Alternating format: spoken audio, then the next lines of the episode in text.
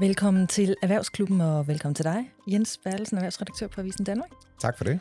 Jeg hedder Anne-Marie Lindholm. Jens og jeg, vi er jo igen klar til at sende en masse gode historier lige i armene på dig, mens du øh, nyder godt af det her gode selskab, du får fra Erhvervsklubben.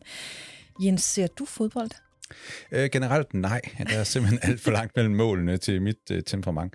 Men altså, det er klart, at øh, hvis øh, Danmark pludselig klarer sig godt, øh, der er vi jo så ikke lige nu, men, øh, men skulle det ske, så står jeg klar som sådan en lille opportunist og, og hæpper på vores landshold. Så finder du klaphatten frem. Ja. Nå, men, men du har jo selvfølgelig øh, bemærket, at øh, DBU øh, har haft oh, ja. deres at slås med i den her øh, uge og i ugerne op til. Altså både i forhold til, til landsholdets øh, deltagelse VM, men jo også i forhold til FIFA, der jo blandt andet har spændt ben for, at øh, ja, vores anfører Simon Kjær, han måtte gå med et øh, regnbuefarvet anførbind.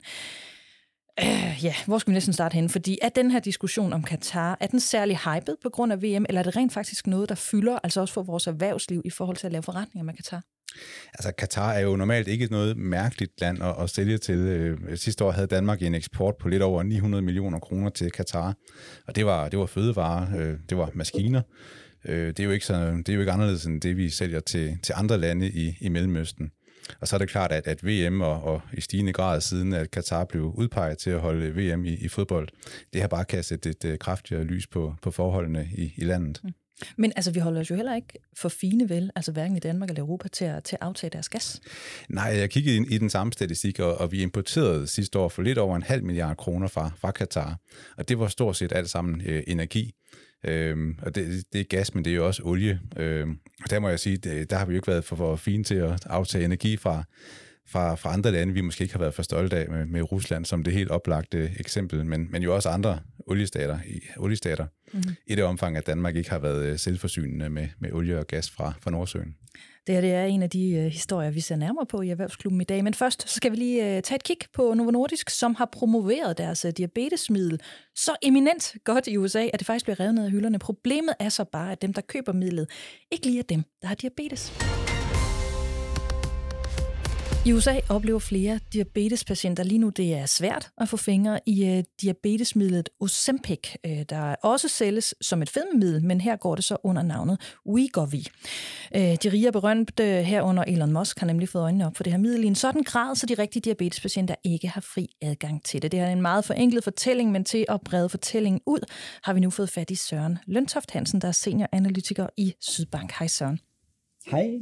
Altså det her diabetesmiddel, det er jo rullet ud bredt i verden, ikke i Europa og Danmark endnu, men altså bredt i verden. Men fedmemiddel øh, til behandling af svær overvægt, det er rullet ud primært i USA, hvis jeg ellers har forstået det rigtigt.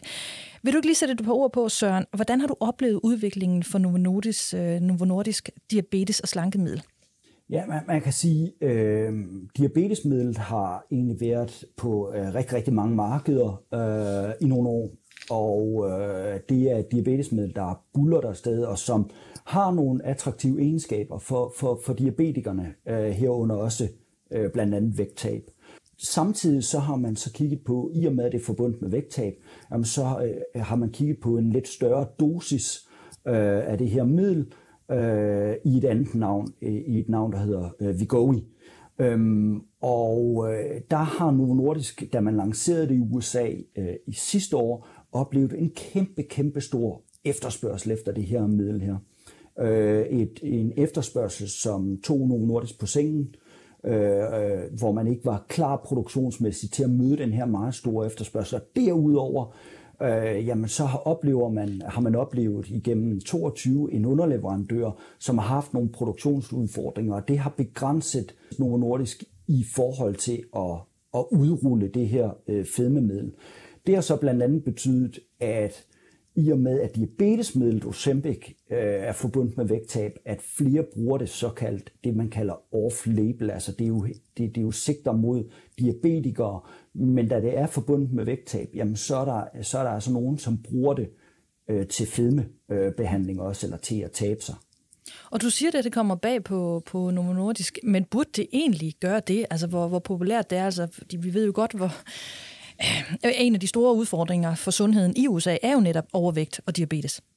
Ja, det er det, men, men, men fedmemidlet har, har generelt været begrænset, fordi der har været dårlige midler på markedet, fordi det her med kraftig overvægt øh, og, og, og, og i en sammenhæng i forhold til, at det skal opfattes måske som en sygdom fremadrettet, den har ikke været til stede. Der er det et helt andet øh, spil inden for, for, for diabetes. Så, så det, har, det er generelt et marked, som har været meget, meget begrænset, øh, hvor meget få egentlig søger hjælp, og hvor meget få øh, egentlig gør brug af øh, fedmemedicin. Og, og for at, at sammenligne det, lidt, så er der øh, over 500 millioner med, med, med diabetes på verdensplan, og det er et marked på øh, 800 milliarder kroner. Hvis vi tager øh, kraftig overvægt øh, eller øh, personer med et BMI over 30, øh, så er der øh, over 700 millioner på verdenspladser, at der er flere kraftige overvægtige, end der er diabetikere. Men markedet for nuværende, det er på små øh, 22 milliarder kroner, altså så langt, langt, langt mindre end, øh, end markedet for diabetesbehandling. Og, og den efterspørgsel, som man så, da man begyndte at lancere det her middel her, det har simpelthen bare overrasket øh, alle, tror jeg, okay. inklusive Novo Nordisk. Hvor vigtig en del af Novo Nordisk portefølje udgør de her to øh, midler, som jo i bund og grund er det samme, men der er en dosis for forskel, ikke? og så bliver det så brugt øh, forskelligt. Er også testet, øh, altså har været deres, hvad kan man sige, test, øh, testproces. Øh, hvor vigtig en del af, af Novos portefølje udgør det her? Nej, det er en, en særdeles vigtig øh, andel af forretningen efter, efterhånden. Øh, man bruger det øh, med en ugentlig injektion i Ozempic til diabetes. Man har samme stof i en pille, øh, og så har man altså det her fedmemiddel, som, som man kan rulle ud nu øh, for, for alvor øh, mod slutningen af, af, af 22. Så, så i forvejen udgør øh, det her stof øh, en stor del af, af, af Novo Nordisks portefølje, og den vil udgøre en endnu større del når vi kigger nogle år ud i fremtiden for, for, for Novo nordisk. Det er, slet, det er jeg slet ikke i tvivl om. I særdeleshed øh, inden for, øh, for fedmebehandling. Altså selve fedmebenet hos, øh, hos Novo Nordisk vil blive meget større, end det er i dag.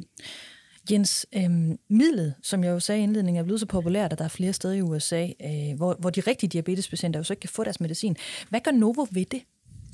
Jamen altså, den her popularitet, øh, det er jo vildt, det er kommet bag på, på Novo Nordisk, øh, som Søren er inde på, øh, fordi de, de, de er jo sådan set ellers øh, rigtig gode til at skalere deres forretning op, ellers så havde de slet ikke den position, de, de har inde på, på diabetes. Men, øh, men det er altså situationen nu, og, og Novo Nordisk har været ude og sige til amerikanske medier, at, at de, simpelthen, de, de indstiller simpelthen markedsføringen af, af de her produkter til, til fedmebehandling, for at sikre, at de ikke løber tør for, for medicin til, til diabetikerne øh, som trods alt er, er det her kerneprodukt for, for Novo, selvom, selvom de er så meget dygtige til at bevæge sig ind på, på, på nye store øh, områder. Jamen jeg har, så, så har jeg et spørgsmål til jer begge to, men Jens, jeg begynder lige med dig, fordi hvor er vi henne i forhold til etikken i det her? Altså kan Novo Nordisk bære at blive de kendtes foretrukne slanke genveje? Ej, de skal virkelig passe på deres omdømme her. Altså, diabetespatienter, de elsker jo Novo, fordi Novo virkelig har investeret milliarder i at, at gøre det mindre besværligt at, at behandle diabetes. Så, så de har jo et virkelig stærkt uh, image, uh, også i medicinalbranchen og i, i erhvervslivet som sådan. Uh, og som du så siger, jeg tror ikke, de har brug for, for sådan en nebengeschæft, hvor, hvor de bliver lidt sat i forbindelse med, med kendiser, som måske er omveje skaffer sig adgang til, til medicin, der kan få, få folk til at tabe sig. Altså vel at mærke folk, der overhovedet ikke har et, et vægtproblem. Mm. Øhm, fordi der er jo ikke noget i vejen med, med fedmebehandlingen. Den er jo øh, godkendt både i USA og, og Europa. Øh, nu skal de bare finde balancen mellem, at, øh, at det her må jo gerne blive en kæmpe salgssucces. At det, det tror jeg, alle kan se, at fedmemedicin virkelig har potentiale til. Men øh, det skal jo ikke sådan sætte den der saglighed, der er forbundet med, med Novo-navnet, den, den skal ikke sættes øh, overstyr. Hvad tænker du øh, det samme, Søren? Er du enig med Jens her? Ja, det er jeg egentlig meget enig i. Øh, og, og, og man kan sige, det er jo lidt tvækket her, fordi selvfølgelig er det jo positivt øh, for nogle nordisk, at man øh, at, at, at, at middel ligesom bliver, øh, bliver, bliver hypet øh, i, i, i samfundet øh, og blandt stjerner. Øh, men men det her, de her midler er jo ikke udviklet øh, til at gøre sig klar til, øh, til strandsæsonen eller til den røde løber.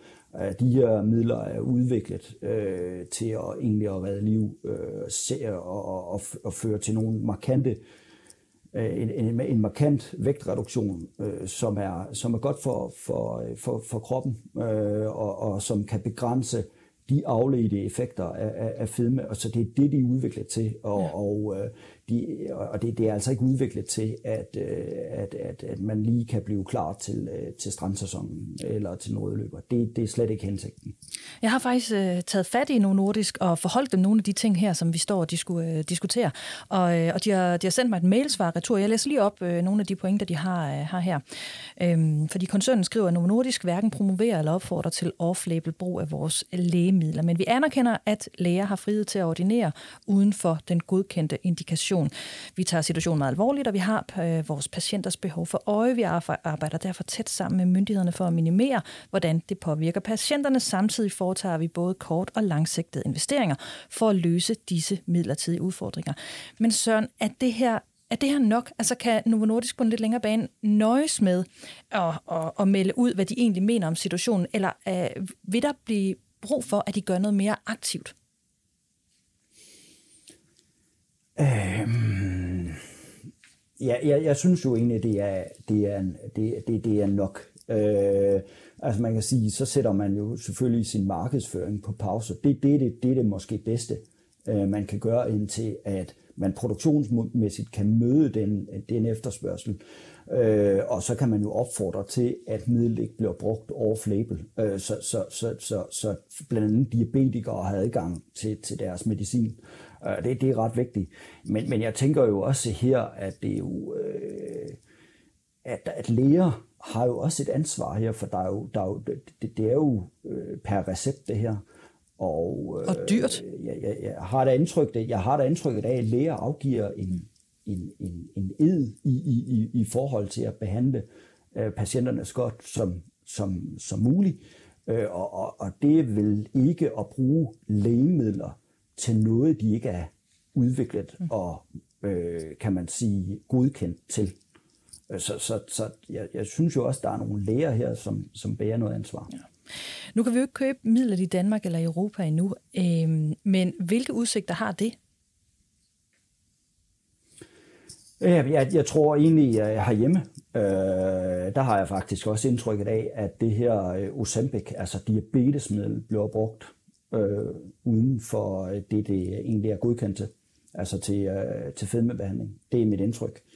Øh, og, og det vil sige, når det her Vigovi øh, kommer på markedet, øh, for alvor bliver rullet ud, jamen så, så, vil, så vil vi formentlig se en mere normaliseret øh, en, en, en mere normaliseret tilgang i forhold til, jamen er der, der er et fedmemiddel, og der er et diabetesmiddel. Mm. Øhm, og øh, så kan man sige helt generelt, øh, jamen så er der jo et øh, kæmpe, kæmpe øh, potentiale her øh, for, for, for Novo Nordisk. Øh, det er et marked, der vil vokse øh, markant øh, de, de kommende år med markant bedre lægemidler, blandt andet i, i Vigovi, end vi har set på markedet for anti-fedmemedicin øh, før. Øhm, og det vil drive at flere vil søge hjælp, flere vil gøre brug af, af, af, de, af, af anti øh, fedmemedicin. Vi vil formentlig også se, det, det vi ser nu, det er, at man ikke forbliver i, i, i behandlingen i særlig lang tid. Vi vil formentlig se, at man forbliver i behandling øh, med fedmemedicin længere, og hele det marked vil, vil udvikle sig eksplosivt, tror jeg, de, øh, de kommende 10 år. Men kan du forestille dig, at når WeGoI det bliver tilgængeligt i Europa, og jo ser også i Danmark, kan man forestille sig overhovedet, at noget af det samme vil ske? Altså at midlet ender med at, ja, ender i hænderne på mennesker, som jo ikke er enten svært overvægtige eller lider af diabetes? Det kan man nok ikke helt øh, undgå, vil, vil jeg tro. Øhm, det vil man nok ikke helt undgå. Øh, og, og må man jo håbe på, at Novo Nordisk øh, er i stand til øh, produktionsmæssigt at møde den efterspørgsel, der er. Også den måske off-label brug, øh, som, øh, som, som der vil øh, være der. Øh, når det så også er sagt, så, øh, så er det vigtigt at understrege, at øh, Novo Nordisk sidder på meget af det her marked her, og der kommer altså også andre aktører end de, øh, de kommende år, blandt andet øh, ærkerivalen Eli Lilly, øh, som kommer med et rigtig, rigtig godt øh, middel også med, mm. med nogle meget, meget markante øh, vægttabs øh, eller nogle vægtreduktioner. Øh, Så, så, så, så der vil være flere aktører i det her, øh, i det her marked fremadrettet. Og det bliver der også brug for, for at møde den efterspørgsel, som øh, markedet regner med, som jeg regner med, øh, og som rigtig mange øh, eksperter øh, i forbindelse med fedmebehandling regner med. Men, men, men Søren, øh, nu Nordisk har jo været kritiseret, øh, jo især i USA, for at, at midlet her, det simpelthen er for, for dyrt. Nu har jeg ikke fulgt op på, hvad det egentlig koster. Men er der så udsigt til, at i forbindelse med, at konkurrencen den bliver større, at prisen på det her middel så også vil falde? Mm, det er rigtigt, at det koster en del.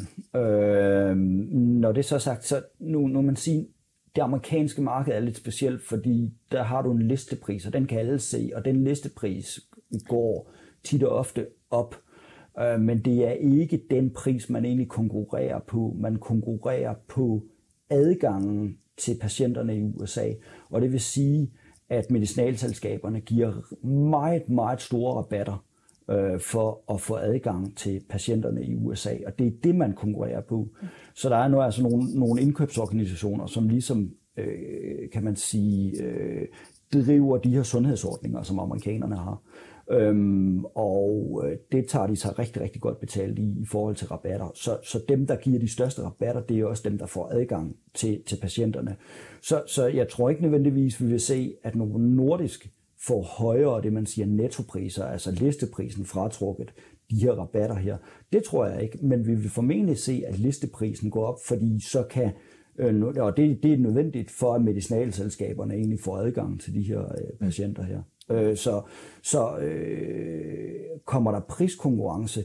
Nej, jeg tror faktisk, at aktørerne vil have en prissætning på de her produkter. En listepris, som øh, minder meget om hinanden, og, og så vil man konkurrere på, hvem giver de største rabatter for at få adgang til øh, patienterne her. Okay. Søren Løntoft Hansen, senioranalytiker i Sydbank. Tusind tak, fordi du var med i Erhvervsklubben. Velbekomme. Vi iler videre til at tale om Katar, ikke kun fordi, at der er VM i fodbold der, men faktisk også lidt fordi, at der er VM i fodbold der. Fordi Katar er et af verdens rigeste lande. Det er en relativt ny tilstand for landet, som jo transformeret fra fattigt uh, uland til en af verdens rigeste nationer. Øhm, ja, det, det begyndte faktisk med opdagelsen af olie i 1939. Så blev der opdaget nye oliefelter ud for Katars kyster. Det var op igennem 50'erne og 60'erne, men det var altså først, da man fandt sådan et gigantisk gaslager ud for kysten, at lykken for alvor begyndte at vende. Det var i øh, 90'erne så. Der fandt man så verdens tredje største gasfelt, som de deler med, med Iran. Klip til i dag, hvor Europa jo ikke længere aftager russisk gas. Nej, nu shopper vi derimod stort ind af gas og olie fra Katar. Med os har vi nu Jens Nærvig Pedersen fra Danske Bank, chefanalytiker med fokus på råvarer. Hej Jens. Hej. Hvordan er det, øh, hvordan fordeler Katars rigdom sig i forhold til, til olie og, og gas? Jo, altså når man ser på olien og, og, og gassen for sig, så er det gassen, der fylder klart mest for, for Katars økonomi. Øh, det man skal huske på, når man kigger på, øh, på, på deres store gasreserver, deres oliereserver, det er jo, at det er en meget lille befolkning.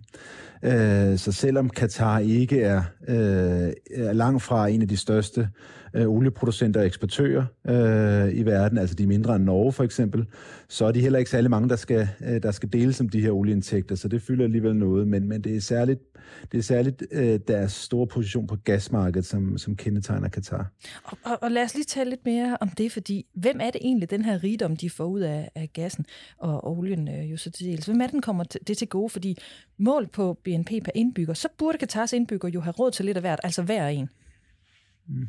Ja, øhm, så nogle af de nøgletal, øh, vi kigger på, når vi skal se, hvor, øh, hvor rigt et land er, og hvordan, øh, hvordan rigdom fordeler sig, så er det BNP per, per capita, og der ligger øh, Katar øh, i den absolute top i verden, sådan lidt afhængig af, øh, hvem, der, og hvem der opgør det, så ligger, de, øh, så ligger de et eller andet sted i top 5 eller helt øverst. Øh, men, men de er i hvert fald et af verdens, øh, verdens rigeste lande mål på BNP per capita. Øh, men når man så skal kigge på, hvordan... Øh, hvordan deres rigdom er fordelt, så kan man bruge et mål som Gini-koefficienten, som kigger på, jamen, hvor, øh, hvor, hvor ligeligt er indkomsten fordelt i Katar. Øh, der ligger de altså et, øh, et, et stykke længere nede, fordi at indkomsten er ikke øh, ikke specielt lille fordelt. Altså de ligger for eksempel øh, langt under Danmark, har en langt højere Gini-koefficient, end, øh, end, end Danmark har, fordi at ja, indkomsten ikke er øh, ikke lige så fordelt, som den er herhjemme for eksempel. Men, men alt det her gas, øh, de, Katar ligger jo ikke lige omkring hjørnet. Øh, hvad er det for en teknologi, de bruger for at sende gassen videre? Ja, øhm, så, øh, så en del af den gas, vi har købt, øh, vi, vi indtil for nylig importeret fra Rusland, øh, importeret vi via, via et øh, rørledningsnetværk. Det er den, øh, den nemmeste, billigste og mest fleksible måde at, øh, at sælge gas på. Øh, men der, hvor Katar ligger, så, øh, så alle deres naboer øh, har sådan set ikke øh, et specielt stort behov for gassen, fordi de har også selv en stor energiproduktion. Altså det er jo resten af de arabiske lande for eksempel, som, som har en mindre gasproduktion, men har en stor olieproduktion, så de har det energi, de skal bruge. Øh, så Katar øh, sælger især øh, deres gas til, øh, til landene i Asien. Det er for eksempel Indien, Kina, Japan, Sydkorea, øh, som har et stort, øh, stort behov for at importere deres energi, fordi de ikke har særlig meget energiproduktion selv. Øh, men det er ikke sådan lige øh, at etablere en rødledning fra Katar til Japan, så gassen skal sejles dertil øh, som det her øh, øh, flydende øh, gas i LNG-form, altså hvor man fryser gassen ned, så kan det komme på et tankskib, og så kan det blive sejlet afsted, og så, øh, så ende i for eksempel Japan eller Sydkorea, øh, øh, og så blive øh, omdannet til, øh, til naturgas igen, og så blive brugt i, øh, i energiproduktion og varmeproduktion. Og hvad ved vi om udviklingen i den mængde af gas, der nu flyder fra Katar til Europa?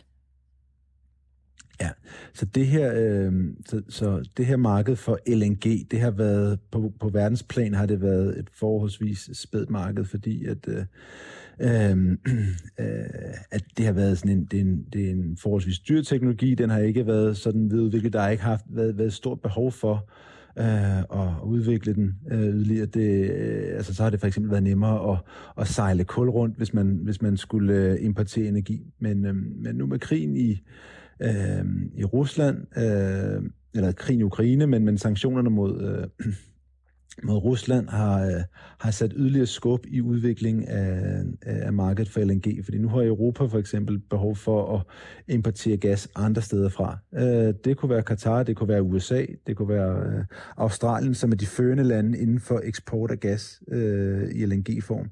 Øh, så kan vi lige pludselig øh, købe gas langvejs fra, få det sejlet hertil, få det omtændet til gas, og så, øh, så bruge det i vores energiforsyning. Øhm, det er et marked, inden, øh, inden krigen i, øh, i Ukraine brød så var det et marked, der var i vækst i forvejen. Øhm, øh, amerikanerne for eksempel har masser af naturgas, men, øh, men, men de har jo kun kanadierne og mexikanerne, de kan sælge det til, øh, hvis, hvis de kan udvikle deres øh, LNG, øh, øh, LNG-eksport, så er der et, et større marked for dem at komme ud på det globale marked for det. Så de har kigget på at udvikle det, det samme i Katar, det samme i Australien. Så, så det har været under udvikling i forvejen, men krigen i Ukraine, de skyhøje gaspriser sætter yderligere skub i det her.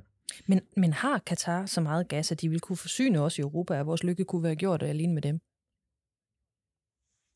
Øh, jamen, altså i, øh, i princippet, når man kigger på deres reserver. Øh, øh, men men øh, udfordringen her, det er, øh, det er ikke så meget, hvor meget gas de har at kunne hive op af jorden. Det er sådan set mere at få det fra A til B øh, og få, få udviklet den del af logistikken. Altså dels, at der skal være øh, nok en større kapacitet fra Katar til at få det omdannet til LNG på tankskibe øh, for sejlet afsted, så skal der være en kapacitet i Europa til at modtage den her gas øh, der er også stadigvæk øh, begrænset, hvor meget vi har i Europa. Altså der er, der er noget i Spanien, der er noget i Baltikum. Tyskland er i gang med at investere øh, ret markant i at kunne modtage mere gas øh, på LNG. Så det er ikke, det er ikke, altså det er ikke gjort i morgen, men, men, men perspektiverne er der i, øh, i teorien i hvert fald. Jens Nærvi, nu sagde jeg, inden du kom på, at Danmark øh, køber energi fra Katar for, for godt en halv milliard kroner om, om året. Øh, sådan var det i hvert fald i, i 2021. Øh, jeg ved godt, det er meget, meget svært at, at, at svare på det her, men, men har du sådan en forventning om, hvor, hvor vil det udvikle sig hen i, i år og, og måske næste år? Øh, jeg ved faktisk heller ikke, hvad prognoserne er der, men mit bedste bud vil være, at, at, at øh, import af energi fra Katar stadigvæk spiller en, uh, en mindre rolle. Øh, altså, så, så når det kommer til gassen, så, uh, så har vi noget gasproduktion stadig selv. Den kommer forhåbentlig op at køre igen næste år med, uh, med tyrefeltet. Vi kan importere gas, gas fra Norge. Det, står ikke sådan, det er ikke sådan det mest presserende for os at skulle øh, importere gas fra Katar. Vi kan så i øvrigt heller ikke på, på LNG-form, øh, vi er heller ikke i stand til at modtage øh, gassen fra Katar, så det er et godt spørgsmål, hvad det er, vi får fra Katar. Det må være olie så. Øh, jeg har aldrig rigtig tænkt på Katar i forhold til Danmarks, øh, Danmarks energiforsyning. Jeg tror, det spiller en mindre rolle. Øh. Jeg hørte dig så også sige, at det er heller ikke Katar, vi bare sådan lige om hjørnet kommer til at tænke på, når det kommer til at forsyne os øh, med gas, fordi det hele simpelthen er for bøvlet. Men, men er, der, er der udsigt til, at det alligevel øh, vil kunne komme øh, derhen, eller når vi øh, at finde de rigtige løsninger for Europa inden da? Jamen det er nok, altså det er nok, det, altså svaret på det spørgsmål afhænger nok også af, hvad for en vej går vi øh, mere langsigtet øh, i forhold til vores energiforsyning i Europa. Øh, altså, øh, kan vi nå hurtigt nok ned ad den sti, der hedder øh, grøn omstilling, det vil sige vindenergi, solenergi, øh, øh, biogas og sådan nogle ting, jo, men så, så har vi måske slet ikke behov for, øh, for, for gassen fra Katar i sidste ende. Øh, altså, så den, altså, det tager jo også noget tid at få, få udviklet den infrastruktur, øh, der skal til for, at, øh, at øh, Katar rigtig kan spille en rolle. Øh, det kan simpelthen godt være, at, at, øh, at, at det løb allerede er kørt. Øh, men hvis, øh, hvis gas skal spille en væsentlig rolle øh, for, øh, for, for den europæiske energiforsyning, så kunne man godt tænke sig, at, øh, at, at at det kunne komme i spil, at vi, øh, vi, vi handlede mere med, øh, med Katar. Ej, nu har, jeg så, og nu har jeg så lige lyst til at tale lidt fodbold igen, eller i hvert fald indirekte fodbold, for Jens Bertelsen ja. den her gang, og det er også svært, når man har to Jenser med. nu har vi jo så store kvababelser, altså over at VM bliver holdt i Katar, blandt andet på grund af de, deres manglende fokus på menneskerettigheder. Altså vi taler nærmest ikke om andet, vi taler mere om det, end vi taler om fodbold. Altså kan vi så i virkeligheden, kan vi godt forsvare vores køb af, ja, måske indirekte gas, men jo så i virkeligheden også olie fra Katar? Jamen, det er jo den kattepine, vi, vi sidder i. Altså, jeg tror da bestemt, Europa helst var fri, både for VM i fodbold i Katar, og også at købe gas af emiren i, i Katar. Øh, men europæerne skal jo ikke fryse. Jeg tror, mange kan, kan huske der helt tilbage i marts, hvor den, den tyske klima minister og økonomiminister Robert Habeck, øh, endda fra partiet De Grønne, mm han øh, sad og prøvede at finde en rette grimasse, da han øh, var i Katar og indgik den her en, sådan en, en langfristet energipartnerskab Øh, og det har kansler Scholz jo også øh, fulgt op på øh, i, i september. Og det gør man jo ikke for sjov. Det siger lidt om energisituationen i, i Europa, hvordan man forsøger at tage højde for en, en fremtid helt uden øh, russisk gas. Jens, hvad, hvad tror du, Jens Nervi Pedersen, hvad tror du, tror du, vi kommer til at diskutere vores køb af både gas og olie fra, fra Katar nogensinde?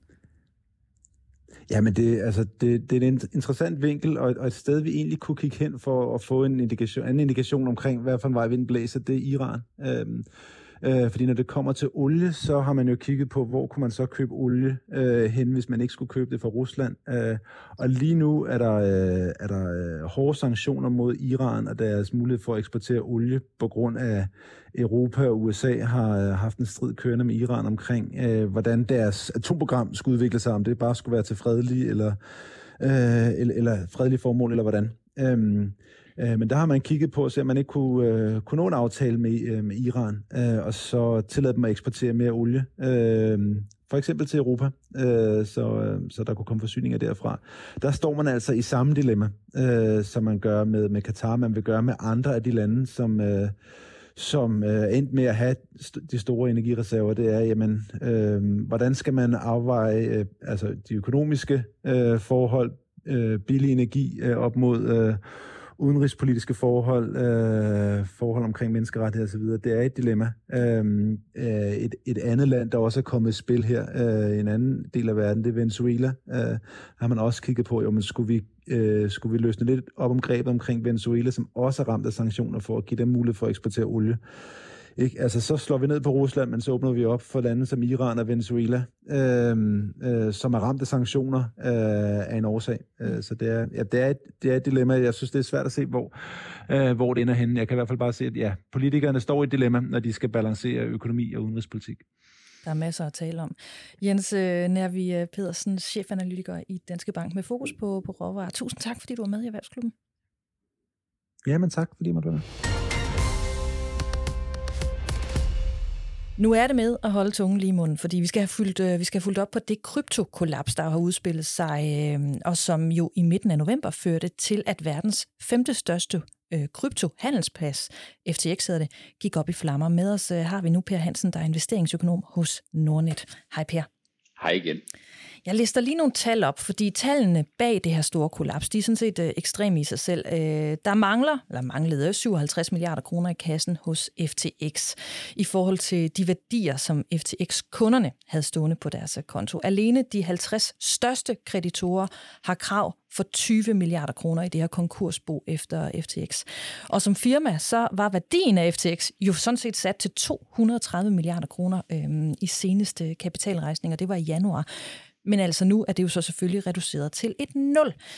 Per, nu hviler ansvaret så på dine skuldre, fordi hvad var det, der skete? Altså, hvordan var det muligt for den her FTX-stifter, Sam Bankman-Fried, og hans inderkreds at drive det, det, så, det så vidt? Altså, hvad, hvad var det, der gik galt?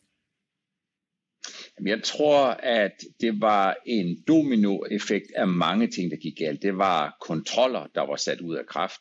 Det var processer, der ikke var på plads. Og hvis jeg sådan skulle beskrive det lidt øh, som en bil, der kører, så kan man sige, det var som, som om FTX var en bil uden bremser, som altid kun havde kørt lige ud, hvor der ikke havde været brug for bremserne. Og lige pludselig, så sker der ting og sager, og der bliver brug for at aktivere en bremse. Og på det tidspunkt, der finder man ud af, hov, den her bil, den har jo ingen bremser. Men hvad var det, der gjorde øh, fra begyndelsen af, at FTX endte med at blive så stor en krypto-handelsplads? Øh, Jamen formentlig har det været sådan, at FTX er blevet en af de rigtig store øh, blandt det, som jo har været rigtig stort de sidste fem år, fordi de har været dygtige til at udbrede synlighed. Øh, så, øh, og, og synlighed, det er jo markedsføring. Så vidt jeg husker, så havde de et Formel 1-sponsorat. De havde mange prominente investorer. Der er mange sådan af de her amerikanske hedgefonds, som har været investeret i FTX, og der er også nogle af de her hedge funds, som ligesom øh, tager penge for at validere, hvor er det, der er nogle øh, gode investeringsmuligheder, og på den måde også siger god for en investering. Og der var nogle af de her prominente amerikanske hedgefonds, som havde sagt god for den her FTX. Så jeg tror, det er synlighed, jeg tror, det er markedsføring, jeg tror, det er boom inden for den her kryptoindustri, og så er det de her prominente investorer, og formentlig også nogle andre ting, der gjorde, at FTX blev så stor. Men, øh, men er de almindelige investorer, som jo også har investeret lystigt i, i krypto, er de egentlig klædt godt nok på til at regne noget af det her ud? Altså fordi, sådan som jeg har forstået det, så var et af de primære problemer, at en del af aktiverne i, i FTX jo bestod af ja vel, af, af penge eller værdier, som kun havde en værdi i det her kryptounivers. Til gengæld så var den gæld, som FTX havde optaget, øh, det, det havde jo så en værdi i rigtige penge, altså i, i menneskepenge, som jo ligger langt væk fra kryptouniverset. Og gælden udgjorde jo så en stor del sammenlignet med de her aktiver. Når vi så står og kigger på kollapset nu, så er det jo svært at forstå, hvordan det her det kunne ske, men er det i virkeligheden sådan, at investeringer i, i kryptovaluta og børsernes konstruktioner, at de er så svære at forstå, at det på en eller anden måde udgør en dobbelt risiko for investorerne. Altså, alle ved, at det her det er meget spekulativt. Det, det, det er ikke noget, man på den måde kan, kan, kan regne med. Men fordi konstruktionen er den, som det er, udgør det så en dobbelt risiko for investorerne? Det udgør i hvert fald en meget stor risiko, og det der jo er fællesnævneren for krypto, det er jo den totale mangel på transparens. Hvis man kigger på verdens bedste investeringsaktiv, aktier, og det er jo ikke fordi, de giver det bedste afkast, men det er fordi, når man kigger på aktier, så er det fuldstændig transparent. Du ved, hvem du handler med. Du ved, hvad du har handlet til. Du ved, hvornår du har handlet. Du ved, hvor meget der var på køb- og salgsiden på det tidspunkt, du handlede. Og hvis du har de bagvedliggende virksomheder, så skal de hele tiden overholde utrolig mange forpligtelser til rettidigt at informere om, når det går godt og når det går skidt. Og hvis du så kigger på hele rådgiversiden bagved, øh, jamen, så skal de også hele tiden sige det ene og det andet og det tredje og det fjerde og det femte og det sjette. De skal hele tiden gøre opmærksom på de her ting. Så har du en kryptoside her, som er fuldstændig præget af mangel på transparens. Og så tror jeg, at det springende punkt det er, at teknologien bagved kan godt være meget, meget, meget interessant, men det gør jo altså ikke nødvendigvis, at investorerne de kender møntens værdi.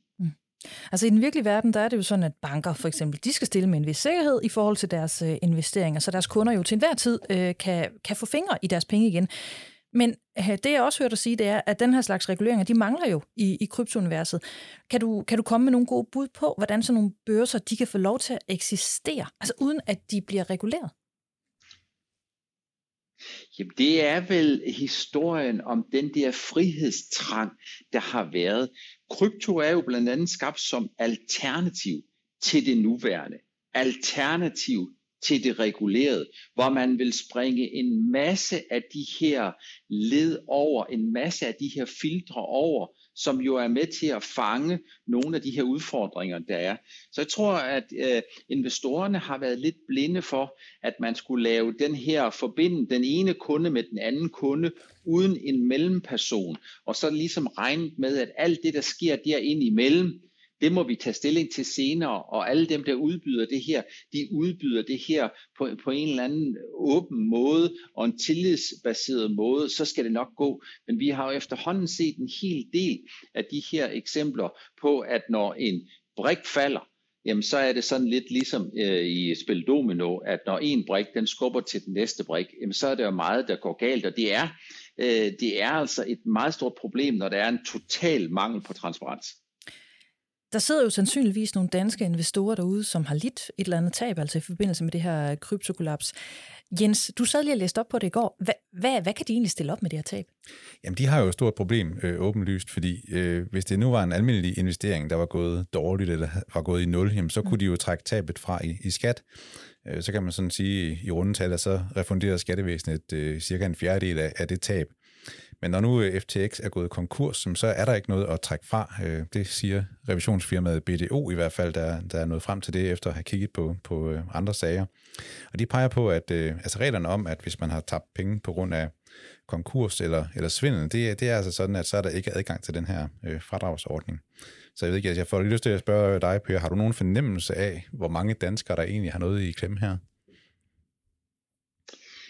Det har jeg faktisk ikke. Jeg har tidligere set nogle øh, tal, der peger i retning af, at globalt set, så er det op til en fjerdedel, som har investeret i kryptovalutaer, og i Danmark har jeg tidligere set nogle undersøgelser, der peger på et sted mellem en sjettedel og en syvende del af danskerne, som har investeret i krypto. Mm. Uh, jeg, jeg, jeg synes, at folk de skal gøre fuldstændig det, de vil. Det har jeg overhovedet ikke nogen indsigt i, for jeg kender jo ikke den enkeltes investeringshorisont og risikoprofil. Det er bare sådan, at jeg er helt overbevist om, at 95 procent af dem, der investerer i det her, de har ikke nogen øh, rigtig, rigtig god fornemmelse for, øh, hvad det egentlig er, de investerer i, den risiko, der er forbundet med det, og alle de regulatoriske udfordringer, som ligger i kølvandet på de der ting de tager kryptovalutaer, fordi de tror meget på den her decentrale fremtid, og fordi de formentlig også blandt andet er blevet trætte af lidt af de der traditionelle investeringsmuligheder, og det kan jeg sådan set på sin vis ikke fortænke dem i, for hvis man investerer i aktier og tænker, at man skal vide rigtig meget om mange forskellige aktier, så er der jo 65 til 80.000 muligheder i verden for at investere i en enkelt aktie i et enkelt selskab, og det virker jo selvfølgelig helt uoverskueligt, hvis det er den målstok, øh, man lægger øh, frem. Om jeg har endnu et øh, sådan fornemmelsesspørgsmål. Er det din fornemmelse så, at investorerne, altså at det her kollaps, har sendt så store rystelser igennem systemet, at investorerne de er blevet mere forbeholdende over for krypto? Nej, faktisk ikke. Nå. Fordi øh, noget af det, som de fortæller mig, der, der har investeret det her længe, det er egentlig, at øh, man har været igennem de her ting tidligere. Så når jeg spørger nogen, gør det ikke indtryk på jer, for eksempel er bitcoin er halveret øh, et par gange fra toppen, eller ethereum er faldet rigtig meget, eller de her de er fuldstændig crashet og har mistet hele deres værdi. Og så får jeg faktisk altid at vide, at jo, det gør det måske nok, men vi har jo prøvet det her før underforstået at dem, der er i, i den her investeringsindustri, de er fuldstændig overbevist om, at det her det er bare en, et delresultat på vej hen til, at kryptovalutaerne kommer til at overtage det finansielle herredømme. Og det her er jo en meget, meget stor forskel. Forestil jer, at aktier går ned med 20%, øh, som vi har set i år. Forestil jer obligationer med en aktierisiko går ned med 20-25%. Hvor meget ramaskrig det egentlig har skabt, hvor meget nervøsitet det egentlig har skabt. Når vi så ser, at kryptovalutaer de kollapser, når vi ser, at værdierne bliver decimeret til noget, der er desværre alt for tæt på nul, og vi ser, at selv de store kryptovalutaer falder med eller bliver halveret to gange, svarende til et 75% fald fra toppen, jamen så øh, ser man egentlig stille og roligt, det skaber ikke ret meget turbulens, det skaber ikke ret mange overskrifter. Der er to muligheder. Enten fordi man er meget stålfast, eller man kan sige tre muligheder. Enten fordi man er stålfast, to fordi man, at man ikke har opdaget det, og tre at fordi at de der penge, man har investeret i krypto, det er måske ikke så noget, at man fortæller så mange om, hverken øh, fordi man måske har tab på det, og eller fordi øh, man måske, nu siger jeg bare, måske ikke i alle tilfælde har været lige flittige med at indbrette til skattemyndighederne, hvis man tidligere har tjent penge. Nå, Per, du bliver lige uh, hængende lidt, fordi vi skal hurtigt vende Rockul, uh, øh, der jo faktisk aflagde deres tredje kvartalsregnskab i den her uge. Og det er skuffet lidt, kunne jeg læse mig frem til. Kan du ikke lige sætte et på, på hvorfor, hvorfor gjorde de det? Jamen, de gjorde det, øh, fordi Rockwool i tredje kvartal har været ramt meget af de energipriser, som jo steg fuldstændig vildt i slutningen af juli og ind i august måned. Og en af de meget betydelige råvare inputfaktorer, når man producerer rockwool, det er altså energi. Og hvis vi lige går tilbage til august måned, det var jo der, hvor vi alle sammen hørte om naturgaspriserne, risikoen for, at Rusland fuldstændig ville lukke, og at Europa ville stå uden naturgasleverancer hen imod der, hvor vi egentlig er nu. Det fik altså naturgaspriserne til fuldstændig at stikke afsted. Det havde også en effekt på andre energipriser, for eksempel elektricitet, og det er altså noget af det, som Rockwool har været øh, negativt ramt af i tredje kvartal, uden på kort sigt i fuldt omfang at kunne hæve priserne og kompensere for de forhøjede energipriser. Ja, fordi det ser vel ikke lyst ud, vel? Altså, vi har jo ikke rigtig udsigt til et byggeboom i de kommende år. Vi har stigende inflation, udsigt til recession osv. osv. Vi har talt om det øh, mange gange her i Erhvervsklubben. Altså, hvad er det for en tid, øh, som, som Rockwool går i møde? Jamen Rockwool, de går i princippet rigtig mange forskellige rettede øh, tider i, i, i møde. På den ene side, så har Rusland, Ukraine og energi har jo skabt en bevidsthed om, at Rock, Rockwools marked formentlig vil være større, end det ellers ville have været de næste 5-10 år, for det er vigtigt både at holde varmen inde og holde varmen ude. Det er vigtigt at sørge for, at man kan isolere sit hus, så man ikke skal bruge for meget energi, om vinteren, og man kommer sikkert også til en eller anden situation at kunne holde varmen ude om sommeren, så man ikke skal bruge energi på at køle ned. Det er den positive vinkel af det. Den negative vinkel af det her, det er jo, at vi har set, at prisstigningerne de stikker afsted. Og når prisstigningerne stikker afsted, så har det en betydning for renterne. Og når renterne de stiger, øh, de stiger meget, så har det en betydning for de ejendomspriser, som er steget rigtig, rigtig meget de sidste mange år, og som jo har gjort dels, at ejendomspriserne stiger, men også, at nybygningsaktiviteten har ligget på et ekstremt højt niveau. Og Rockwool sælger jo både til nyopførte ejendomme, boligejendomme, erhvervsejendomme, men de sælger selvfølgelig også til noget renoveringsaktivitet på de allerede eksisterende boliger. Fælles for det hele, det er, at Rockwool har det bedst, når det er sådan, at der er stor fokus på energirenovering, og at ejendomspriserne de stiger. Og det er der jo sådan set ikke sådan her og nu, og de næste et til halvandet år særlig meget udsigt til. Så man kan sige, at Rockwool er en meget solid virksomhed. De har meget solide finanser. Øh, de er, øh, har et langsigtet godt vækstpotentiale, men på kort sigt de næste et til to år, jamen, så tror jeg, at man kommer ligesom til at se, at aktivitetsniveauet det kommer ned i et noget andet gear, end vi har set historisk. Og så må man også bare sige, at investorerne de holder ekstra meget øje med udviklingen i energipriserne og ikke mindst naturgas og elektricitet. Per Hansen, investeringsøkonom hos Nordnet. Tusind tak, fordi du var med i Erhvervsklubben. Tak, fordi jeg måtte få lov til at være med igen. Inden vi siger tak for i dag, kan vi så ikke lige tage en af historierne fra, fra onsdag? Øh, den, øh, der skal vi, vi skal kigge lidt mod politik, hvor Moderaternes øh, folketingsmedlem Christian Klarskov, han trak sig fra sin plads i Folketinget. Og Jens, inden jeg spørger dig om, hvorfor det var, han trak sig, så kan du ikke lige forklare, hvad er det egentlig, vi ved om ham? Hvorfor, hvorfor var det nu, at han var sådan en, øh, et hit for Moderaterne? Jamen altså, Christian Klarskov lignede jo virkelig et attraktivt bud på en, en nordjysk øh, folketingskandidat for Lars Lykkes øh, nye parti. Øh, Klarskov blev præsenteret som en succesfuld serieiværksætter, der havde skabt øh, masser af nordjyske arbejdspladser. Og sådan en vil man altså rigtig gerne have ind i et øh, folketing, som jo ofte kritiseres for, at medlemmerne mangler erhvervserfaring. Og han blev jo også valgt ind med, med lige knap øh, 1800 stemmer. Øh, vi har set et billede af ham, hvor han øh, meget stolt skrev under på at ville overholde grundloven og sådan. Så, så han virkede virkelig glad for at, at komme ind og skulle, skulle arbejde der. Men altså, der skete så det, at Jyllandsposten begyndte at grave i, hvor, hvor succesfuld en serie iværksætter han så egentlig var. Og det lader til, at de har fået et tip øh, op fra Nordjylland øh, af mit bud, hvor det jo viser sig, at nogen øh, faktisk havde øh, advaret moderaterne inden valget om, at de skulle passe på med at, at prale af den her succesfulde erhvervsmand. For det viser sig jo, at han har nok øh, øh, stiftet en del firmaer, men der er ikke øh, nogen af dem, der har været succesfulde. I virkeligheden så har han levet af sin kones penge i, i 10 år, siger han selv. Og alle de her flotte biler og privatfly, som han sådan er blevet set med på Instagram, det var ikke, det var ikke hans. Det var noget, han lånte eller fik adgang til. Og hans virksomheder, der er nogle af de er slet ikke aktive, eller der har været rod i, i regnskaberne. Øhm, og sådan et, øh, et, et meget kritisk interview øh, i Jyllandsposten laver med, med Klarskov, der ender han også med at indrømme, at han er ikke nogen dygtig iværksætter. Øh, han mener, at hans styrke så er hans øh, netværk, og han kan hjælpe øh, andre i gang. Men øh, det er altså bare en noget anden fortælling, end den øh, Lars Lykke og hele teamet omkring øh, Moderaterne, de har, de har kørt frem med.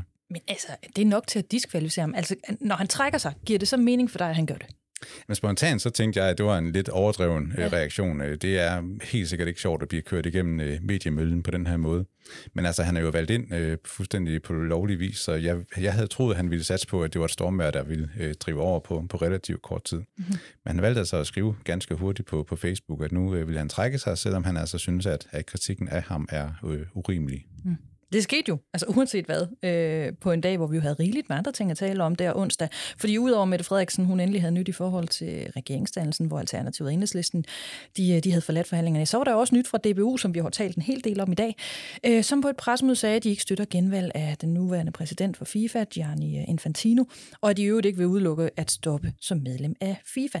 Og den der strategi med at placere en nyhed midt i en masse andre nyheder, jeg tænker, den har et navn, om den har været brugt i det her tilfælde, det ved jeg ikke, men at det uanset hvad noget, du tror, Jens, vi vil have talt særlig meget om i næste uge? Mm-hmm.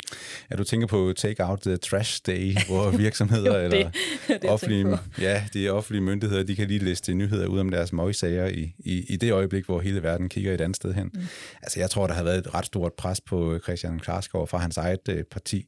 Det er jo øh, ydmygende også for partiet, når journalister fuldstændig trækker bukserne af et uh, folketingsmedlem, som partiet selv har været med til at, at promovere. Øh, de synes jo nok, de har været i god tro, når de kaldte ham en succesfuld øh, serie iværksætter.